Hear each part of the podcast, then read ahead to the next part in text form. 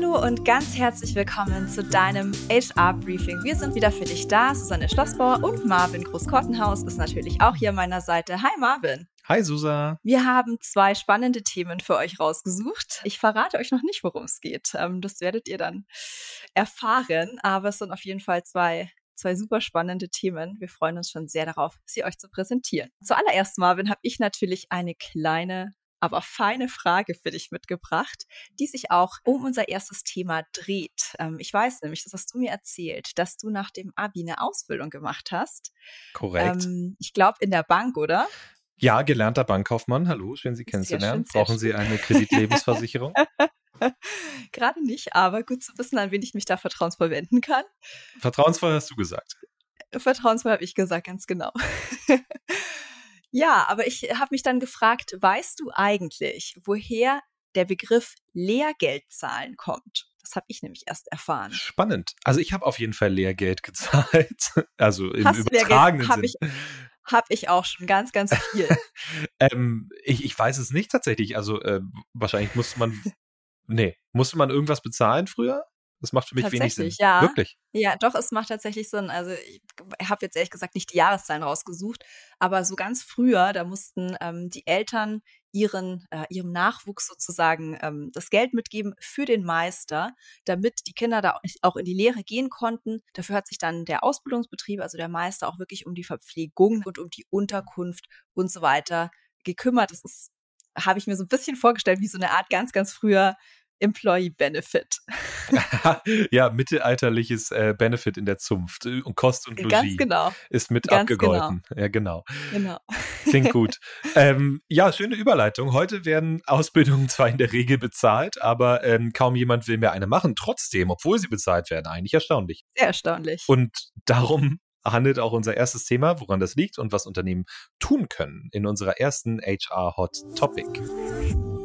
HR Hot Topic. Und zwar geht es heute um Azubi-Mangel, beziehungsweise wieder mal das schön große Oberthema Fachkräftemangel in Deutschland und wie Azubis da eventuell als Lösung dienen können. Und natürlich haben wir wieder mal ein paar Statistiken für euch mitgebracht. In Deutschland, ihr habt es euch vielleicht schon gedacht, fehlen Auszubildende. Und zwar relativ dringend. 2022 blieben knapp 70.000 Stellen offen, also ein bisschen weniger. Und das betrifft vor allen Dingen ländliche Gegenden oder Gegenden mit schlechter Anbindung an den öffentlichen Nahverkehr. Oft ist die Schnittmenge da natürlich sehr groß. Was können also Unternehmen jetzt tun, um diese Azubi-Lücke, sage ich mal, zu schließen? Und ich finde, da macht es immer Sinn, sich auch mal Unternehmen anzugucken, die es vielleicht schon richtig gut machen, anstatt immer nur zu sagen, okay, das ist äh, schlecht und so kommt man da raus, sondern einfach mal zu schauen, wie machen das Unternehmen, die da ähm, eben schon gut dabei sind.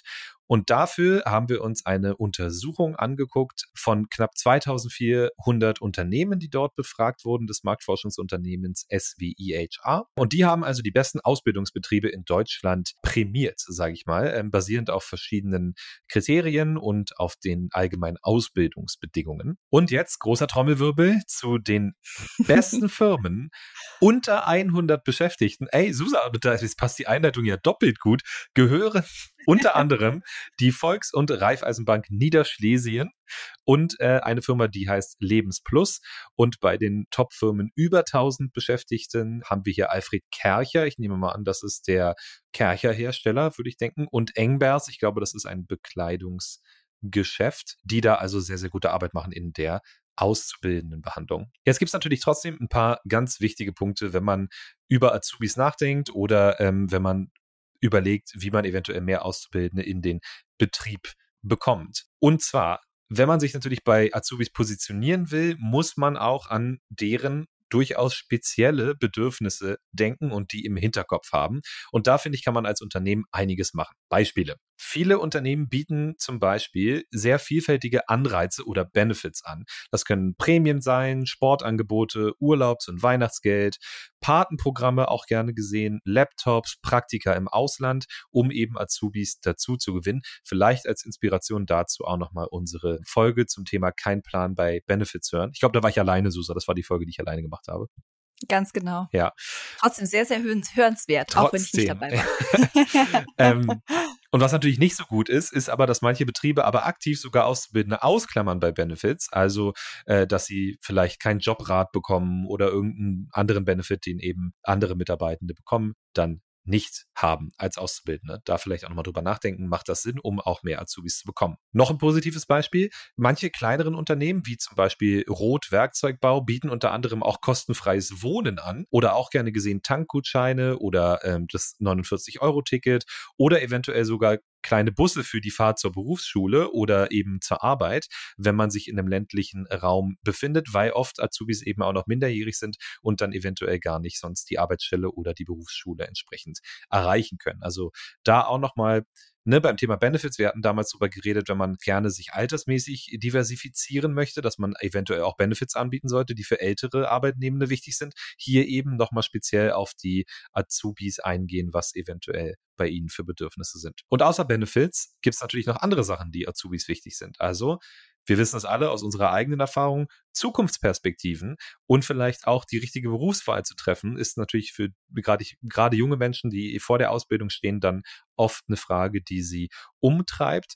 Viele der Top-Unternehmen eben auch aus dieser, aus dieser Studie bieten zum Beispiel eine Übernahmegarantie an als zusätzlichen Anreiz, also dass die auf jeden Fall übernommen werden nach der Ausbildung. Und natürlich, wenn man in der Lage ist, schon früh Gehaltsaussichten quasi in Aussicht zu stellen, komischer Satz, dann hilft das natürlich auch, Leute früh zur Ausbildung im eigenen Betrieb zu motivieren. Ich fasse nochmal ganz kurz zusammen. Kleiner Reminder, Benefits sind prinzipiell wichtig, da Ausbildungen oft einfach auch nicht besonders gut bezahlt sind. Da wollen wir vielleicht nochmal besonders drauf eingehen. In Deutschland allgemein vom Statistischen Bundesamt, glaube ich, festgelegt, ist die Armutsgrenze pro Haushalt bei knapp 1189 Euro netto im Monat.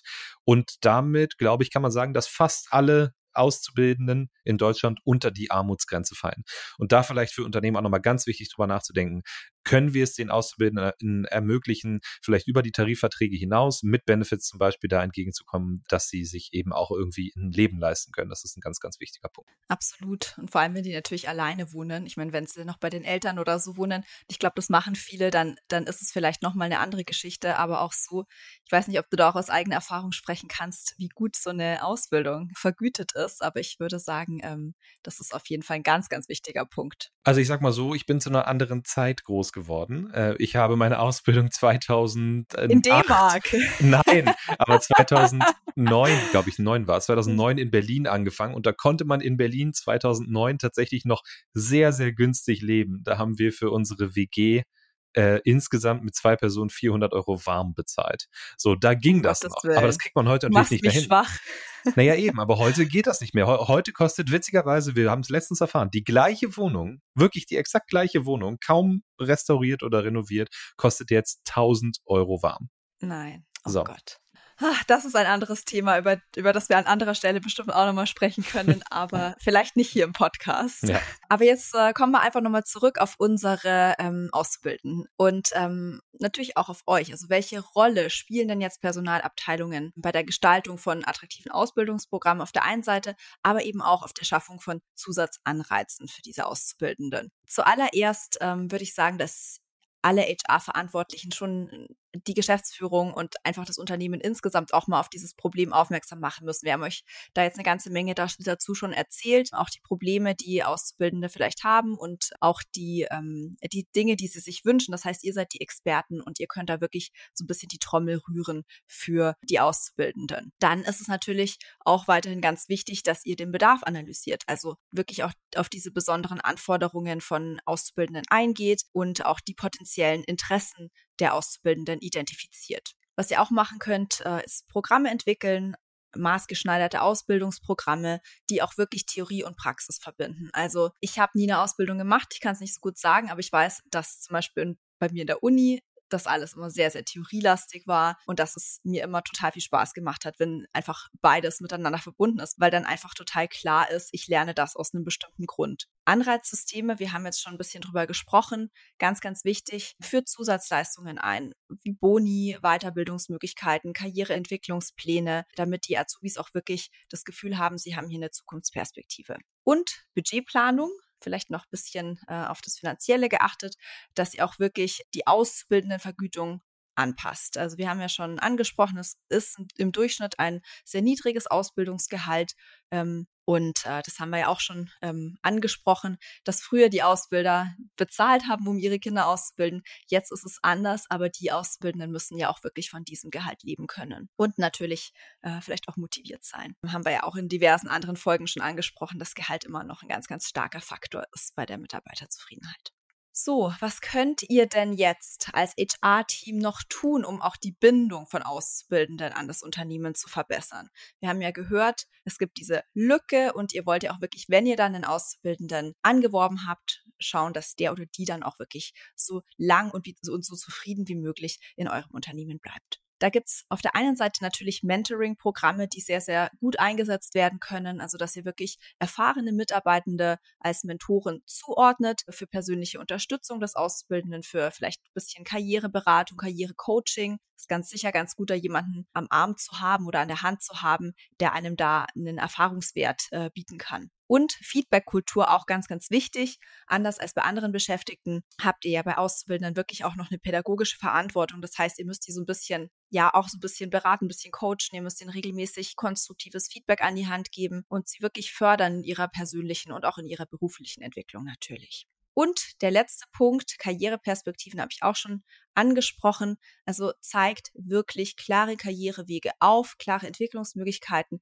innerhalb des Unternehmens und macht den Auszubildenden auch wirklich klar, hier in diesem Unternehmen, da ist für euch eine Zukunft. Das ist ähm, für euch auch in einigen Jahren noch total spannend und da könnt ihr was bewegen. Das wäre es von meiner Seite. genau, und als letzten Punkt würde ich vielleicht nochmal einwerfen, Thema Digitalisierung oder digitale Tools nutzen. Ne? Das ist natürlich gerade, wenn man mit einer jungen Generation äh, spricht, auch oft wichtig. Also hebt vielleicht nochmal hervor, wenn ihr E-Learning-Plattformen nutzt, wie die genau genutzt werden können von den Auszubildenden beispielsweise oder überlegt, die vielleicht mal einzuführen. Das könnte auch helfen. Oder eben auch ja, andere digitale Tools, zum Beispiel Simulation von bestimmten Arbeitsprozessen, je nachdem, in welcher Branche ihr seid, kann man das vielleicht auch mit Virtual Reality machen ähm, oder bestimmte praktische Übungen irgendwie in den digitalen Raum verlegen. Das kann auch spannend sein. Und ansonsten vielleicht so eine Art Online-Community zu schaffen, also irgendein virtuelles Netzwerk für Auszubildende beispielsweise. Das kann natürlich nur dann passieren, wenn ihr auch entsprechend genügend Auszubildende habt. Oder man macht das vielleicht mit verschiedenen Auszubildenden in der gleichen Branche oder so, dass man sich da zusammenschließt oder mit verschiedenen Leuten aus mehreren Standorten. Da gibt's viele Möglichkeiten. Und natürlich der letzte Punkt, wenn ihr neue Auszubildende rekrutieren wollt, glaube ich, müsst ihr einfach auch online präsent sein, gerade auf Social Media, um da eben auch die Zielgruppe zu erreichen und dann wahrscheinlich auch auf den Kanälen, die diese Zielgruppe nutzt, was mitunter wahrscheinlich dann die sind, mit denen wir uns eher seltener beschäftigen. Genau, TikTok, und Instagram und all diese tollen Kanäle. Ich habe da tatsächlich noch ein Best Practice von IKEA für euch dabei. Ähm, und zwar IKEA, die sind da wirklich äh, sehr, sehr vorne mit dabei, sehr, sehr aktiv, aber auch innovativ. Also zum Beispiel zeigen sie da regelmäßig auf ihren Kanälen ja so, so kleine Insights, zum Beispiel geheime Räume bei IKEA, zu denen da nur Mitarbeitende Zutritt haben. Kommt man da durch so einen durch so einen Packschrank dann irgendwie? Ist das eine geheime Tür? ja, genau. Oh super. Alles Geheimtüren. nee, das weiß ich ehrlich gesagt nicht. Aber es wäre auf jeden Fall lustig. Ihr könnt ja das nächste Mal bei Ikea einfach in den Schrank reintreten und mal gucken, was dahinter so ist. So, und von einem Best Practice geht es jetzt auch direkt zum nächsten. Unser nächstes HR Mindset. HR Mindset. Und zwar geht es um das Thema Co-Leadership. Wir haben für euch nämlich noch einen Artikel gelesen, in dem geht es, wie gesagt, um das Thema Co-Leadership. Aus einer der letzten Folgen wissen wir ja, dass ein Drittel aller Führungskräfte für gewöhnlich mehr als 48 Stunden pro Woche arbeitet. Das heißt, ähm, ja, die Work-Life-Balance funktioniert hier nicht so gut. Und nochmal zur Erinnerung, Führungskräfte sind ja vom Arbeitszeiterfassungsgesetz ausgenommen. Das heißt, sie dürfen auch länger als zehn Stunden, also pro Tag und auch an Sonntagen arbeiten. Aber es natürlich verträgt sich nicht ganz gut mit der Work-Life-Balance. Und Co-Leadership bezeichnet jetzt eine Führungsstruktur, bei der mehrere Personen die Verantwortung für Teams, für Unternehmen, für Projekte gemeinsam tragen. Also das heißt geteilte Verantwortung, dadurch verbessert sich dann auch die Work-Life-Balance und außerdem kurbelt diese Kombination von unterschiedlichen Fähigkeiten und Perspektiven an einer Führungsspitze auch die Innovationskraft an. Wir haben hier auch noch einen kleinen Fact-Check für euch, also ein paar Hintergrundinfos, warum wir jetzt wirklich über Co-Leadership mal sprechen sollten. Wir wissen ja, dass sich die Arbeitswelt in einem Wandel befindet, also alles verschiebt sich hin zu einem Arbeitnehmermarkt. Unternehmen müssen wirklich ihre Attraktivität steigern, um Talente weiterhin anzuziehen, um sie zu binden. Und hier ist einfach Flexibilität, das wissen wir auch aus unterschiedlichen Studien, ein entscheidender Faktor. Und die Modelle Co-Leadership und Jobsharing, über das wir auch schon mal im Podcast gesprochen haben, die bieten jetzt eine Antwort auf diese sich verändernde Arbeitswelt. Die integrieren einfach Flexibilität und eine aus, ausgeglichene Work-Life-Balance in den Jobs. Und Co-Leadership geht aber noch über Jobsharing hinaus, indem es wirklich auch eine gemeinsame Führungsverantwortung beinhaltet. Das bietet natürlich auch variable Vorteile für Arbeitnehmende, aber auch für die Unternehmen. Co-Leadership bietet Mitarbeitenden eine gesteigerte Zufriedenheit, sie werden entlastet, ich habe es schon angesprochen, durch diese geteilte Verantwortung und Unternehmen profitieren dann gleichfalls von einer gesteigerten Attraktivität ihres Unternehmens. Also ist natürlich etwas, womit man sich als Unternehmen hervortun kann. Und es gibt natürlich auch ein gemindertes Risiko dann für irgendwie krankheitsbedingte Ausfälle, für Fluktuation, wenn sich einfach zwei Personen da so eine sehr, sehr anspruchsvolle Position ähm, also sie teilen sie sich ja nicht wirklich, aber die ergänzen sich quasi dann in dieser Position. Und es gibt natürlich auch einen verbesserten Wissenstransfer und wie schon gesagt, eine erhöhte Innovationskraft. Das klingt ja super, fast so, als wenn man, wenn man mehr Leute einstellt, bessere Ergebnisse bekommt. Ja, könnte man meinen, gell?